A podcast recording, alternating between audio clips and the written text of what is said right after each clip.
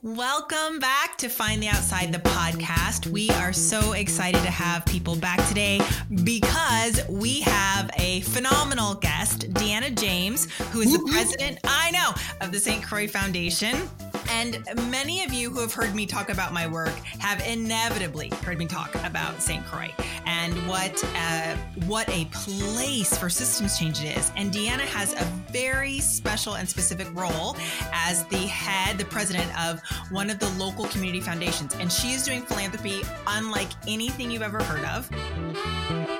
She's also been the head of the foundation since 2015. She's the first person of color to lead any of the community foundations across um, the territories.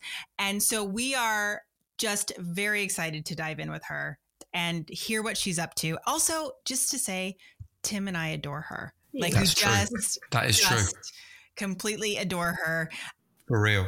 Yeah. And so like, you know, you know, we bring really cool people on this podcast and Deanna's like one of the coolest. So that's my intro. What you got, Tim? Well, D- Deanna, is there anything else you want to say? Haven't heard Tuesday introduce you like that. Is there anything that is kind of up for you or, or feels important about what you're up to at the moment that should be part of how we front end this? What what you got?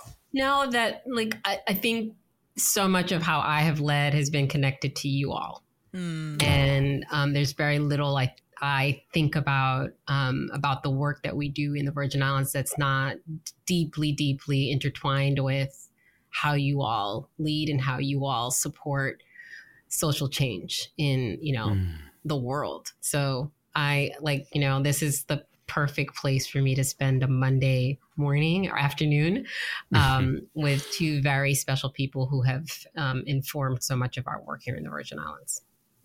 You know, I was, I was looking at I was looking at the bio that we chose not to read, and then Tuesday said in the lead up, she was like, "Tim, uh, if we don't read the bio, you're going to miss some really important things." So I was like, "Oh, I'll go go read the bio." And uh, um, but one of the things that struck me when I was reading it was this balance between you know, Tuesday you introduced the SCF as the, the local foundation, but that you're in a concerted effort to build a national network, but you're a local foundation, Yeah. Right? Yeah. So could you just speak a little bit to that? Like, what, what, what, what are you up to? What do you mean? So I mean, part on? part of like I think how I've had to think about the work that we lead because we sit in this isolated, you know, little uh, possession colony of the of the U.S.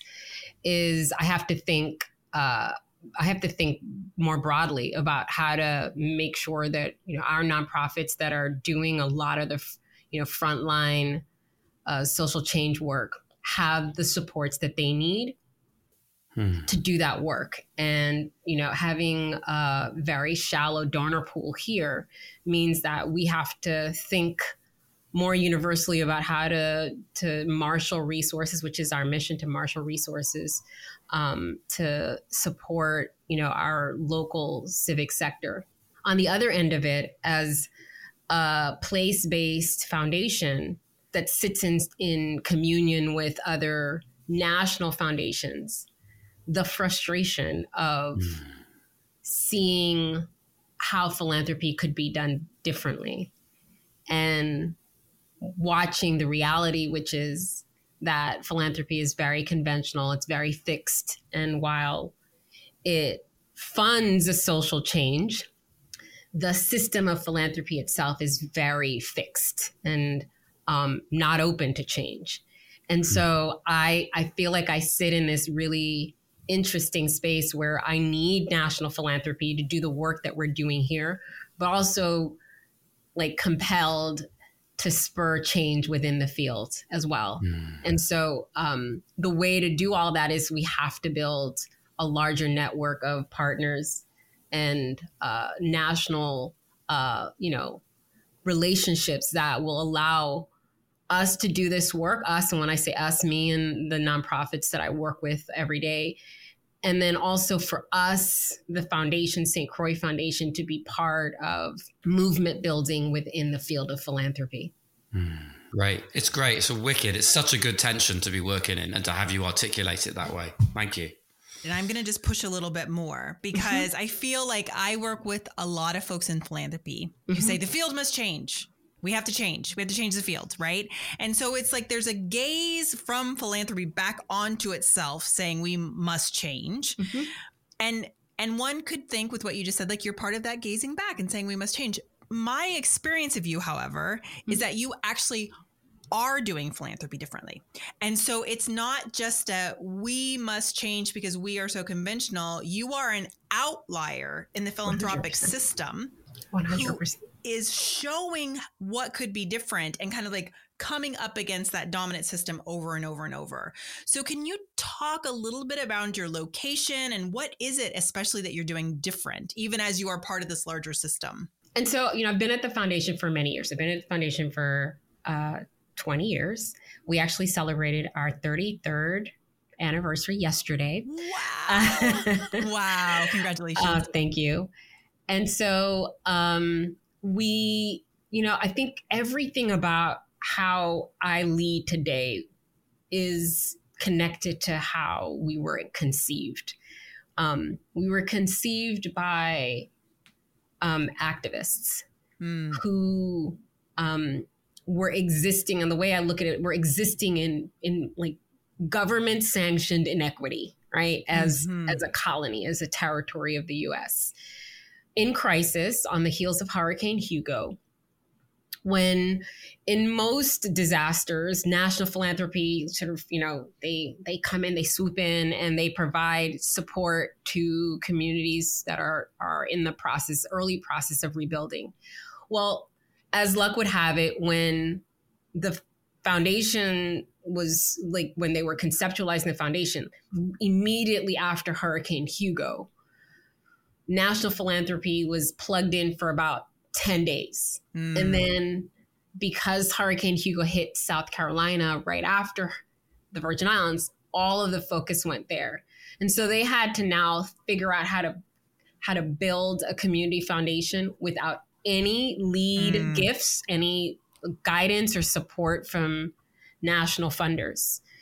And because they were radical and they were sort of grassroots people, they um, they were like, we've just got to figure it out on our own. We're going to build it for us. It's going to be responsive to our community. And what was really mm. also interesting is that in addition to to the founders being grassroots activists, um, the two primary founders of the foundation, one was white, uh, European uh, mm-hmm. transplant from I think Germany, and the other one was a grassroots mm. native oh, ancestral wow. Virgin Islander. Very good friends that mm. were sitting at this table with other, you know, grassroots local um, stakeholders, trying to think like, what does philanthropy have to look like for us if we didn't have anyone else to rely on?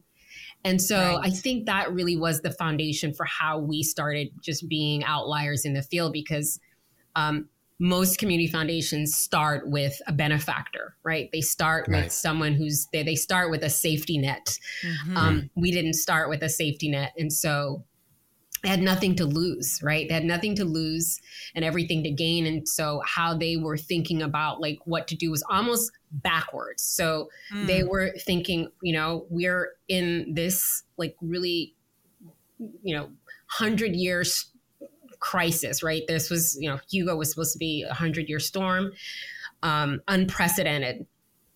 And government was on our local government was on its back. Federal government was distracted with well, both the Virgin Islands and South Carolina, but mainly South Carolina. Hmm. And they were thinking like, who's on the front line? And so they immediately from the beginning identified nonprofit hmm. um, leaders as their frontline support network, which in you know conventional philanthropy, they're the beneficiaries of the funds, right? Right.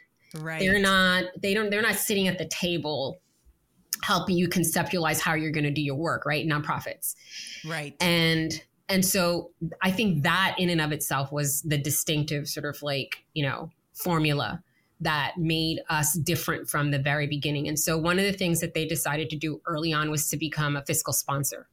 And their their their thinking was, you know, as a conventional community foundation, you grant. You're just a grant, mainly just a grant maker, right? Mm-hmm, mm-hmm. And they were thinking, well, if we raise money and our sole objective for raising money is to grant those funds to nonprofits, it's sort of like that, uh, you know, that saying, you know, feed a man a fish and mm-hmm. feed them for a day, or teach a man to fish and you can feed them for life. And so they felt like the way to ensure a strong, fortified third sector was to actually help them build capacity beyond just mm. grant making. In addition to the fact that so many of our nonprofits were so low capacity that giving them money wasn't necessarily going to be the the fix, the the support that they needed. They needed much more sort of capacity building, infrastructure support that would allow them to be,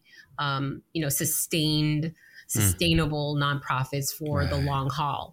And so that in and of itself, you you can you poll most community foundations say look at you know fiscal sponsors like like you know cross-eyed like oh no that's too risky. You're mm-hmm. too close to the nonprofits when right. you're a fiscal sponsor.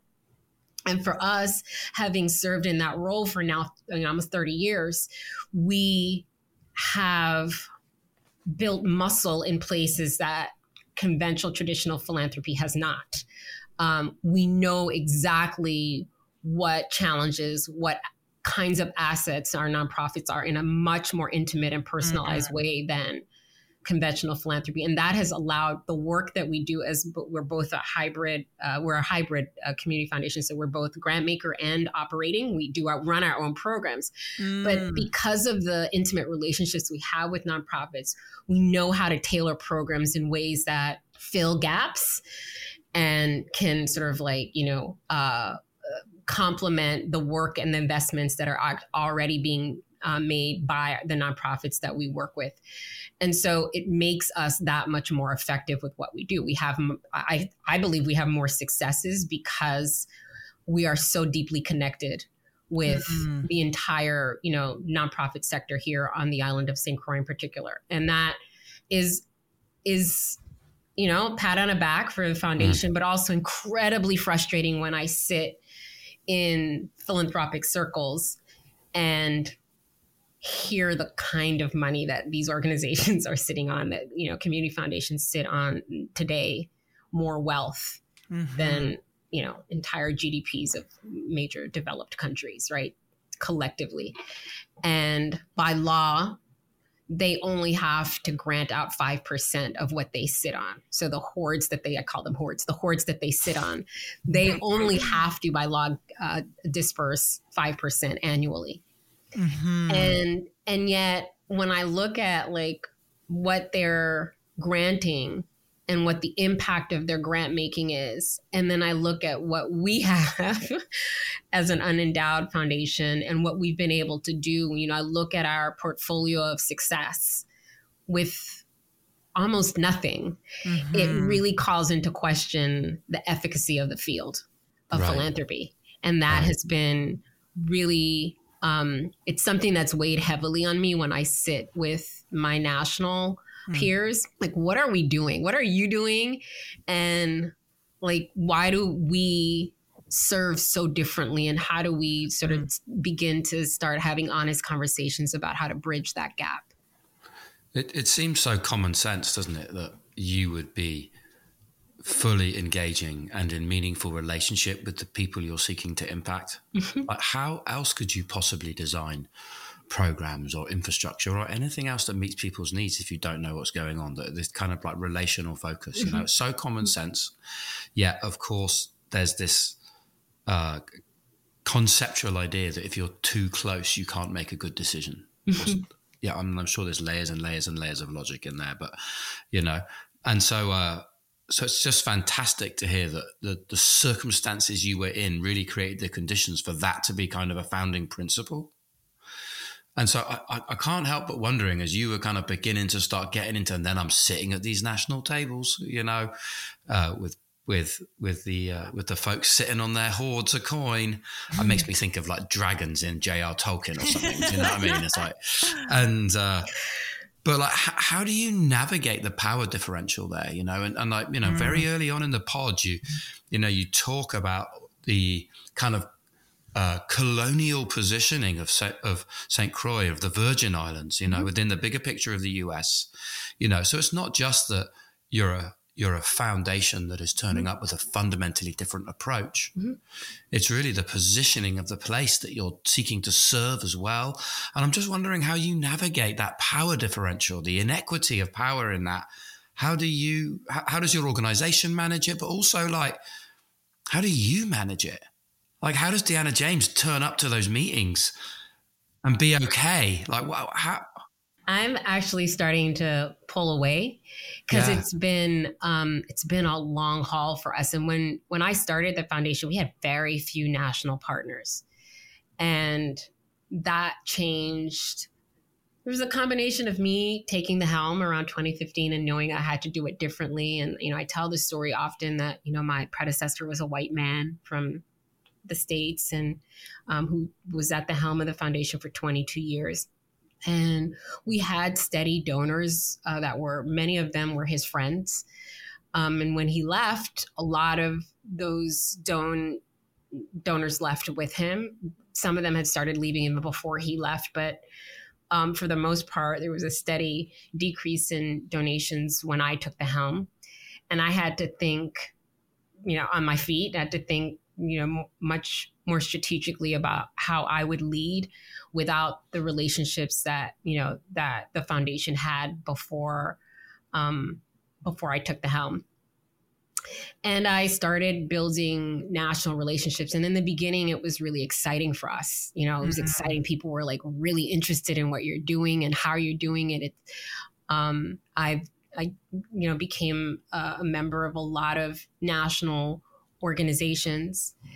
Um, more recently, uh, as we started thinking about how to transfer the knowledge that we have gained, the understanding that we have we've built around philanthropy and the inequities within philanthropy, and trying to actually document that, the relationships, some of those relationships are beginning to feel extractive, um, oh, are beginning to feel like oh, we need you at the table because we need to gain as much, you know, wisdom and insight that you have to share, but we're not willing to invest in your place.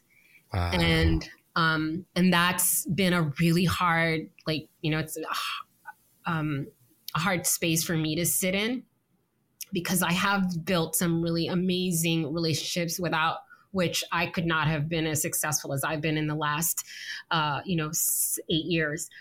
But I've also um, become a lot more cynical about the field of philanthropy, and that's like hard for me because I I so fundamentally believe in the nobility of philanthropy to like move systems, um, to change uh, and and build new systems.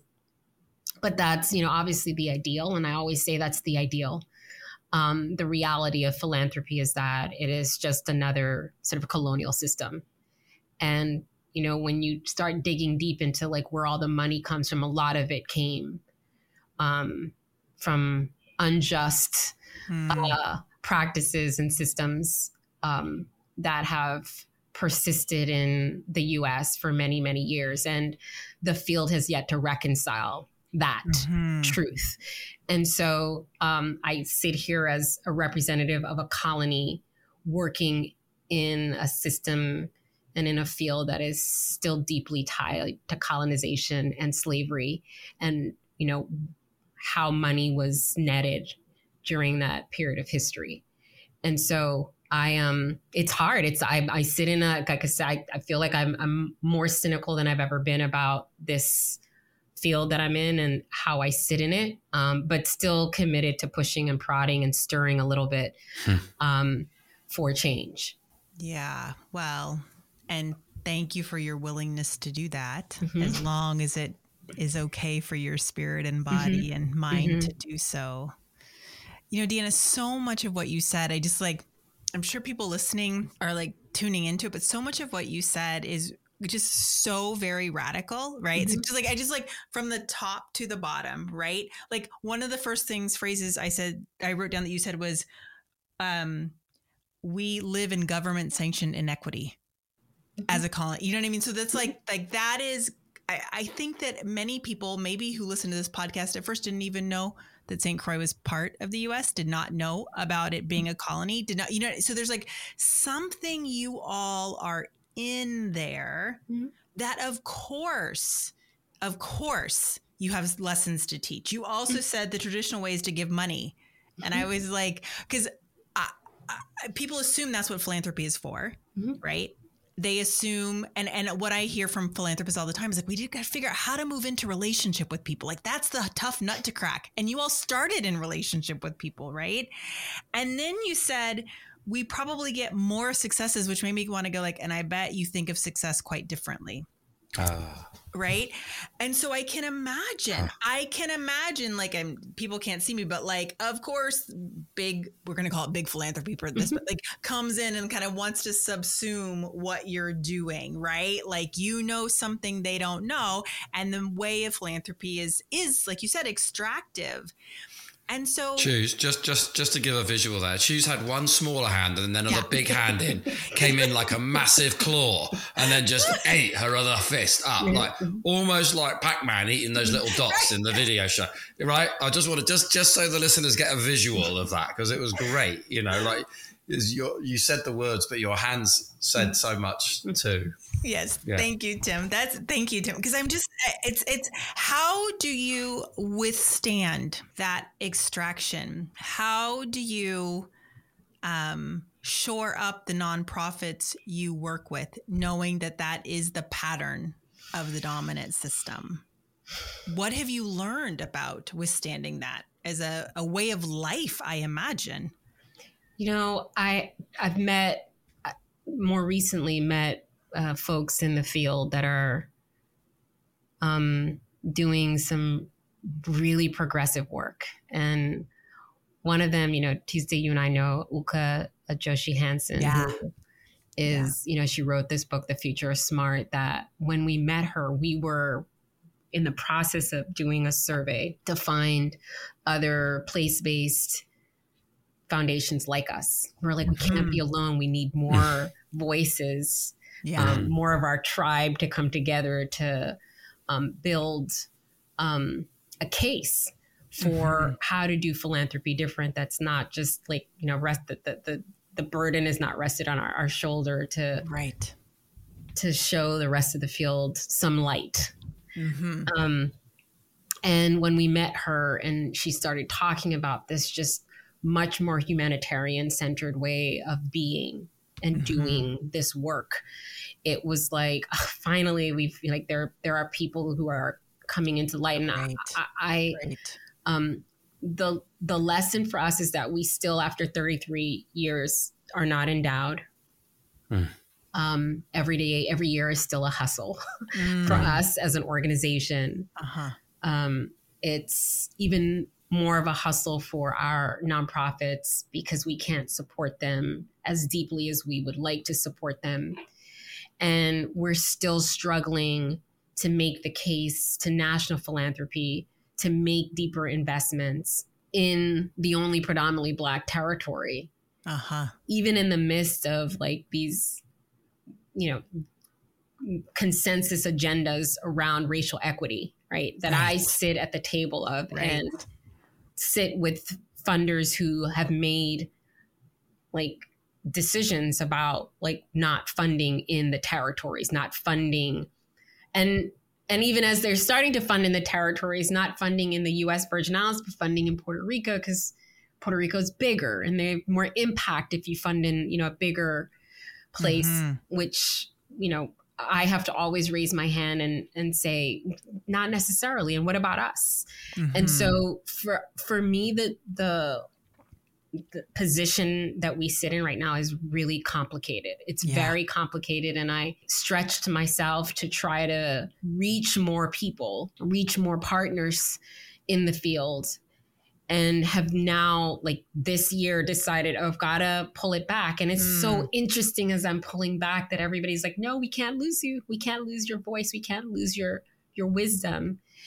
And what it's teaching me is a different way to hold power like that Mm. and a different way to see my power. You know, when I call a partner and I say, hey, you know, we have been at this table for however long and we just have to we have to step away. Yeah. We've got like we've got to really prioritize our time and our resources. And like being begged, like having people beg me, beg me to mm. no, we can't lose you. Mm-hmm. And me having to sit back, well, hey, that's really interesting. So I'm helping to build and to share, but n- no one is helping to support, right, and build in my community. Mm. And um, and so I'm in a place right now where I'm like trying to really reconcile the the value, the cost benefit of mm-hmm. the relationships, some of the relationships that we've uh, cultivated, and also really trying to um, to get really clear about how much power we hold, which I think is so much more power than we mm. might have thought we did.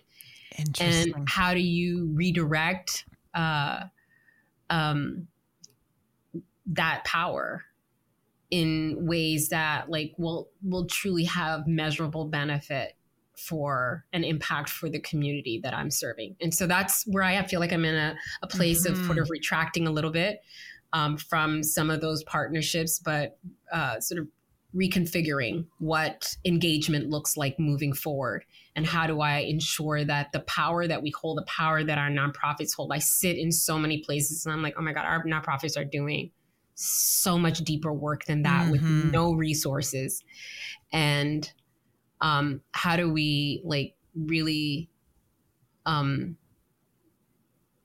how do we recalculate um, how we sit in the larger field of of philanthropy. So that's kind of where I feel like I'm in a quieting down zone mm-hmm. right now, mm-hmm. just trying to to understand like how much power has been built and what do you do with that power now that you understand that you hold it. It's it's pretty cool that uh that saying, all right, I'm done here. right? Uh, mm-hmm. Uh, makes people aware of their mm-hmm. need mm-hmm. for you or mm-hmm. even how much they've been depending on you mm-hmm. without mm-hmm. perhaps any understanding of the distractive nature of it. Mm-hmm. You know, so there's something really strong about that. And there's also something amazing about that stepping away that is helping you realize how much you have to offer. And then is giving you the kind of negotiating tool to arrive as a, to maybe reassert as a peer yeah. You, you, know? Yeah, yeah that's that's i mean it, it's a it's I, a, I love i love that. There's, there's something there's something in the confidence of saying i no longer be here. I'm no longer willing to be here. That resets the balance in the relationship that just like brings it back up to is that is that true? Is that your experience? It's just how i'm hearing it. No that is that's it. That is it. You've, uh, you know, uh, you've captured exactly where we are right now accurately. We are really, and I think we spend a lot of time like, I know everyone would say to us, You're doing such great work. Like, we can't, yeah. like, we need you to be part of this, or we need you to show up here. And there was pride, like, you know, there's ego and pride in that. Like, is, that yeah. people are. And rightly so, because you're yes. working so hard and yeah. to be seen for it is so yeah. important. It's so important. But then what happens is that you think that what you're committing to has more power or value than what you're mm-hmm. bringing to it. And I think that that happened for quite some time. And I sat down, I'm like, well, hold a second. um, the work that we're doing here in the Virgin Islands, and, you know, Tim, you and Tuesday have been a huge part of a lot of that work, mm. is light years ahead of so many of these partners that come here that see us, that you know, have a glimmer of interest in like, what are you doing and how are you doing? Still confused about how we're doing it without the money. Hmm. And that's helped me to, I think it's helping me to step in and stand in my, my power, my, my personal and professional power, but also the power, the collective power that we hold here in the Virgin Islands because of our, you know, this word resilience. I hate that word. I'm trying, I keep trying to not use it, but I use it because it's like, you know, it's been one of those in, words. Yeah, indoctrinated into our vocabulary. But I um but it's more ingenuity. Like that's the word that like I Mm. Yeah. there's like just innate inherent ingenuity that is always been a part of how we exist here. And um I didn't understand how much power that inge- ingenuity held Mm. And now like really trying to recalculate like re recalculate the relationships recalibrate relationships um and then re- recalculate you know how much power i am willing to give up um uh without reciprocity. And so that for me is where where i am right now. It's a very interesting quiet place that i i'm, I'm finding myself in but it's also um, it's it's part of the journey, my leadership journey, my philanthropy journey. Um, that is, um, I feel at peace with. I feel like this Yeah. is where I Yeah. need to be, and the world is shifting so fast that for the first time, I actually feel like we really may be far ahead of the field Mhm. when everything settles. And how do I prepare my nonprofits and my organization to be ready to sort of capitalize on our place in this paradigm that I think is shifting pretty radically? I love this. I mean, I again, I feel, I feel sad and not surprised, right? That Mhm. you know, like the the patterns would be repeated. I know you're working on some theory of change right up, and I just like also want to en- encourage or ask you about if you're thinking at all after this quiet place because I just like really honoring the quiet place like that Mhm. seems like Yeah. so smart like just to get quiet and Yeah. reflective and then move from there. And Deanna, what you're describing is like such a large pattern, right? I can't tell you. So I ran a, a cohort for several years with with leaders who were looking at new economies, right? And inevitably there would be kind of the darlings of the movement. Almost always people of color, almost always doing groundbreaking work in their communities and being invited everywhere, being asked to speak at everything, being lauded for their genius ideas. And many of them actually couldn't make payroll at their organizations, Yeah. right? And so there is something that you have leaned into and have now settled, right? To kind of say, let me be mm-hmm. quiet and like see how is it I want to use this power? How would I, that feels like it could serve. And again, I'm not trying to rush you to serve, mm-hmm. but you are, you, you mm-hmm. serve. That's what you mm-hmm. do. I know that about you. That could be useful in this ongoing pattern around the ingenuity of when you make, you make, you make a way out of no way, right? that could actually be like you said you're way ahead you know something and actually you've said this since the moment i met you you've said st croix is the future tuesday you know like we're already living this future that everyone is trying so hard to like get to or guard against or and it feels like this kind of like notes from the future is really could be a huge um yeah um a gift in i don't know i don't yeah No, I, I mean, part of what I what I think is that so this is me having a much more spiritual conversation. I Mhm. believe this work has been heady work. It's been intellectual work for a long time. I believe we're moving. We collectively, all of us, are moving into a, a part of human existence that is going to demand different tools, spiritual tools. Mhm. Mhm.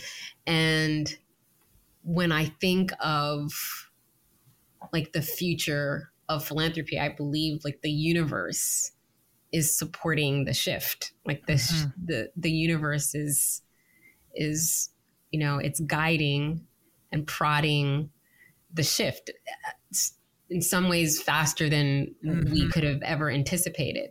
And so I look back and reflect on COVID. You know, COVID was this time when every single place on the planet was like leveled, like the playing field was level. Everybody was experiencing the same thing at the same time. and trying to figure out how to navigate this. And how interesting that the least developed places in the world, Africa and the Caribbean, in some ways did better. In many mm-hmm. ways, did better than the more developed places. You know, Africa had the lowest, I think, death rate in the entire um, world. Wow. Um, it's one of the youngest countries in the world. Um, the Caribbean did did pretty well, relatively well. Uh, particularly, the, I, I always say the Latin Caribbean that is much more populated, not so much, but and, and much more developed. The the Black Caribbean did pretty well. When you think about like all the things that came to a head during COVID, food, food security, and food sovereignty, economies of scale, like how even without the tourists coming communities. I think of there's one island that is just like my favorite island. It's our blue zone in the Caribbean. That's Dominica. Hmm. They shut everything down. They were like, we can feed ourselves. We don't need. Wow. We don't need the ships to come here. We don't need the tourists to come here. We're gonna suffer, but hmm. we'll, you know, when we get on the other end of this, we'll we'll make up whatever losses we've experienced. And I think about like the world as we see it now with you know the climate change realities that so many places are dealing right now our our children as i do this podcast our students are marching in the streets um, demanding you know injustice around the climate around heat like mm. you know being in mm. hot un air conditioned classrooms mm. um, as the territory goes through one of the single record breaking heat waves. Wow. Um, and wow. thinking young people are leading that movement and how exciting that not you know the adults in the room but the children stood up and said enough mm-hmm. and that's not you know we're not behind the curve on that we're ahead of the curve that's going to be everyone's reality very soon mm-hmm. Um, mm-hmm and how we're how are we collectively dealing with it? And for me i just keep thinking the virgin islands is you know we're on the front lines of these issues and the challenges but we're also on the front lines of the the solutions to those problems.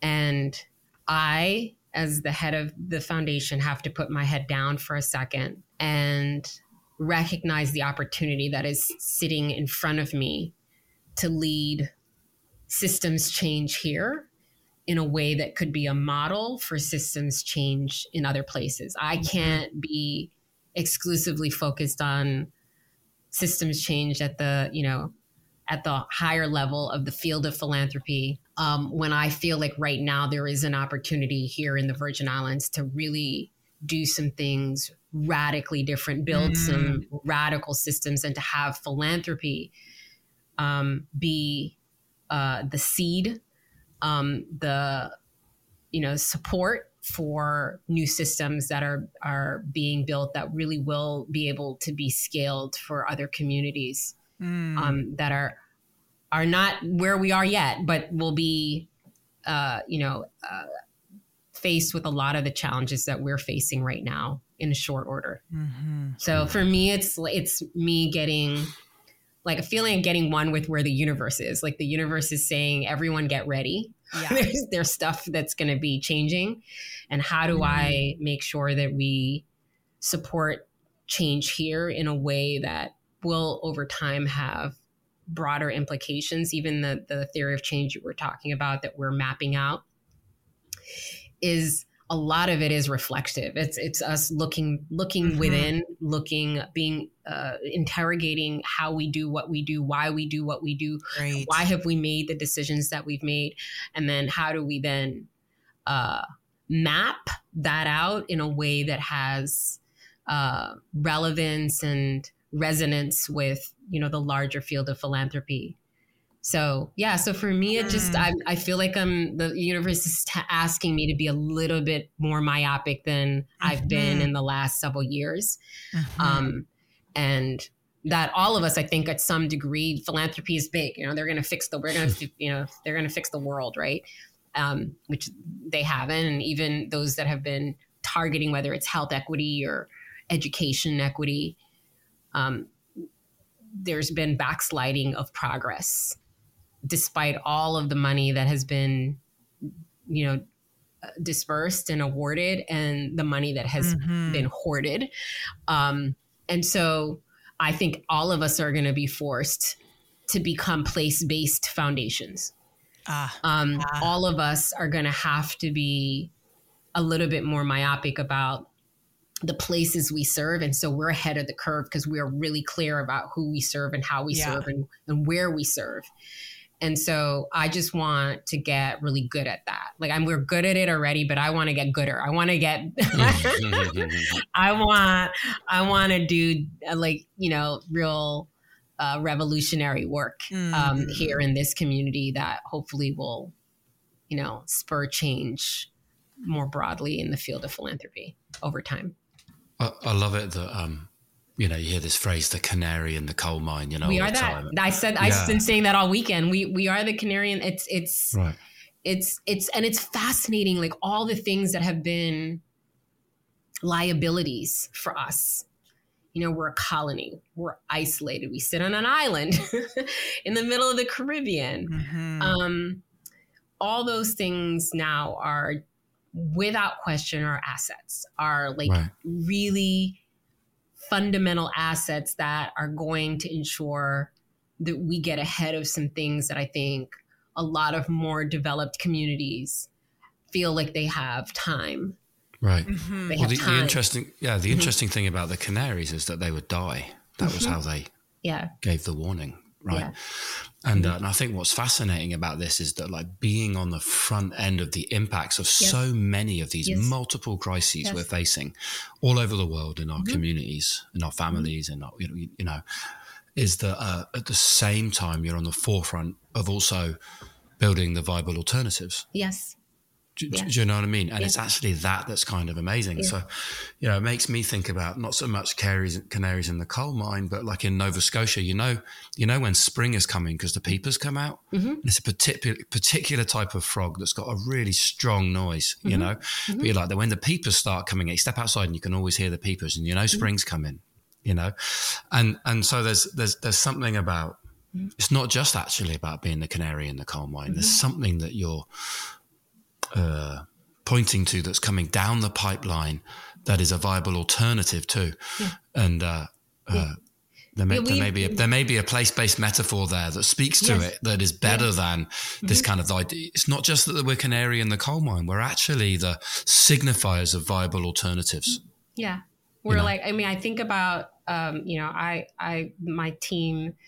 Um, they laugh at me often that I am um, the sentinel, right? So I'm the I'm always the one who's like, I think something's about to happen. Like mm. I, I, don't know, mm. something in my gut is telling me that we've got to be prepared for something. And um, I think we're, you know, that's a lot of the role that we're playing now. And I there's a part of like our lack of resources that has been a necessary part of this journey like you know that, that you know when we were doing work in education years ago and we were working with the international center for leadership and education and one of the things that they were saying they've done this massive study to see like where are schools making like radical gains like just where, where are the successes? And they expected to find the successes in the you know wealthier um, communities, and they didn't. They found them in the poorest communities, and it was because they were mm. the hungriest. They had nothing to lose, um, and they would find these. I mean, going from like the bottom of the pack to you know the top. It's sort of like Finland being at the, mm-hmm. the very bottom of you know uh, educational performance standards globally, and then going to the top um, quietly. Just they had nothing to lose, so they threw all of it out, and I think that's they threw it all, you know everything at the wall to see what would stick and they came at like a systems approach, which was focusing on on teacher education. That was where they they directed most of their investments that allowed them to to leapfrog to the top. And I think that there's something about like us struggling so long and so hard that has cultivated this got nothing to lose. Like we've got even you know as we work with our nonprofits and these are really, really under resourced organizations that I sometimes just sit in awe. I sit mm-hmm. in awe what they're mm-hmm. able to accomplish. And then I'm sitting in, you know, places nationally where organizations have 20 times more resources that they have and still like oh can we meet with your nonprofits to get we just want to get a little bit more like insight of how they were able to do what they were able to do and so for me you know sitting in a field that is really about money right? Philanthropy is about everybody you think about philanthropy you think this is where all the money is um, that's outside of government and and private sector.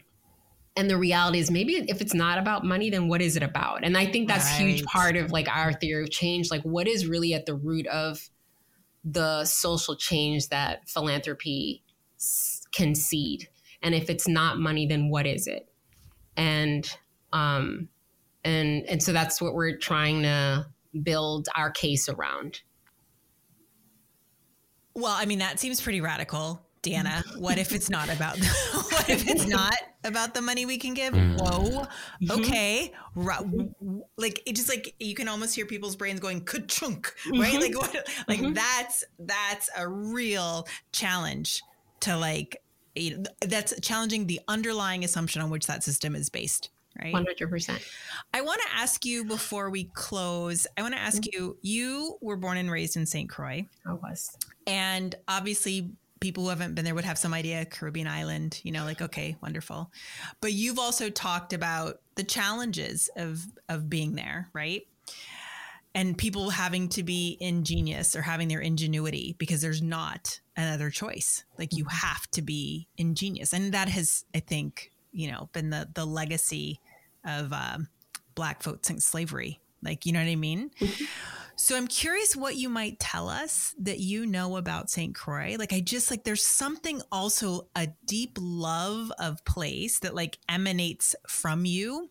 And I'm curious how you might describe what you love about your place. So I always say when I think about this place that this this is a I think it's there's a vortex like underneath St. Croix. St. Croix has a pulse. Mm. And I mm. also I've you know I've had the the good great pleasure of spending time and meeting folks uh, that are part of indigenous you know tribes. I lived in Arizona for a period of time, and I see so many similarities around. Mm. Our love of place here on St. Croix, and of course, I have family in St. Thomas. There's it's a very different vibe over there, um, but here on the island of St. Croix, there is a genuine spiritual love of land and ah. place.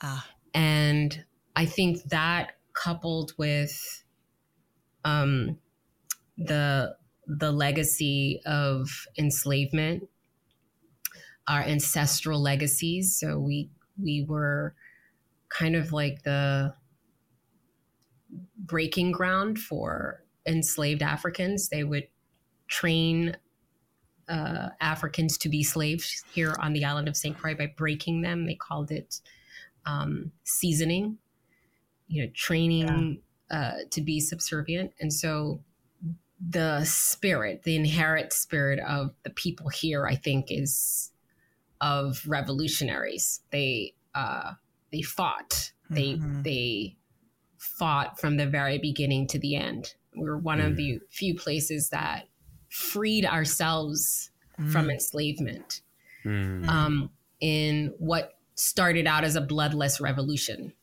Um, you know, uh, enslaved Africans stealing all of the gunpowder from the guns of the Danes. Um, and so when they realized that revolution was starting and a revolt was starting and they went to pick up their guns, there was no ammunition. Mm. And at the time, the enslaved uh, people here on St. Croix outnumbered the slavers in such large numbers that they had to concede. Mm. Um, and so that story of awesome. revolution of ingenuity mm-hmm, mm-hmm. is what I think is still alive here and what I see in the people that we work with every day um, and when I, I say that maybe it's not about the money, I like I'm not saying that that's not me being you know, cliche or anything. I like it's it's part of the story of mm-hmm. this place, and I feel like that is in me as a leader. I, I don't know how to not be a revolutionary. I don't know how to not push against the grain. I don't like my other half, Austin, is always like, Deanna, do you have to fight every battle? And I was like, no, but there's some that like demand a certain level of courage mm. and conviction. And I am not afraid of like standing alone sometimes. Mm. And so um, even in this this work of philanthropy, um, where you know we felt alone for a long time and we continue to feel isolated um, now for the first time that isolation feels empowering in a way that I've never felt before. Mm, wow. Um, wow. Just starting to stand in that. Um, and like, yeah, it's okay to, to be alone on this. There's something really, truly divine about how we exist in philanthropy, how we have evolved, unlike uh, very few uh, community foundations. And like how to let's let's interrogate that a little more and then let's exploit that to the degree that we can in a benevolent way obviously. Yeah. Um, exploit that that power that we hold um, to you know to benefit our community and also to hopefully be a beacon for the field. Mm. amazing so as, as we bring the pod to a close, is there is there a kind of a is there anything you're carrying around in your back pocket at the moment that keeps you uplifted or keeps you? Could be a quote, could be something somebody said to you. Is there is there any like little nugget that keeps you sharp at the moment? Yes, and um, Tuesday, it's it's yours. Um, oh. So uh, in one of our sessions, I remember I like you you said something. I'm sure you say it all the time, but like it changed my life and that was that you know relationship is the resolution mm. Mm. Um, we've we've modified that just a little bit relationship is the revolution ah um, oh. and oh. that is what governs my work now mm. um, that it's the relationships that you all have helped us cultivate with our nonprofits um, the lessons you've taught us around systems thinking and systems change and how to like how to really um, embody a systems lens and a systems approach to uh, to the work that we do. I don't see it anywhere else. I believe that that's the missing link mm. in the field of philanthropy. Is that how do you join the power that multiple organizations have in a community to drive change. That change cannot be siloed, hmm. um, uh, cannot be governed by a sort of disconnected approach to um, investments, which I think happens in philanthropy. We're going to fund, you know, Head Starts, or we're going to fund um, healthcare, and now understanding the interconnectedness and intersections of, of all the organizations doing social change work and how when they sit together the magic mm. um, the divinity in that for me is wow. what has like really informed my work. So relationship is the revolution is my tagline. It's what i say all the time now. It's what i believe. Love it is at the core of our theory of change Amazing. Oh, I love that. I love that. Don't think I'm not going to take it. it's so yours. Good. In part, it's yours. That's so great, Deanna. Oh, so. thank you so much for joining us on the pod. It's amazing. Mm-hmm. Thank you. It was a pleasure. So good to be with you. And thank you, everyone, for listening in. My heart is so full and grateful right now. Thank you, everyone. We'll catch you next time.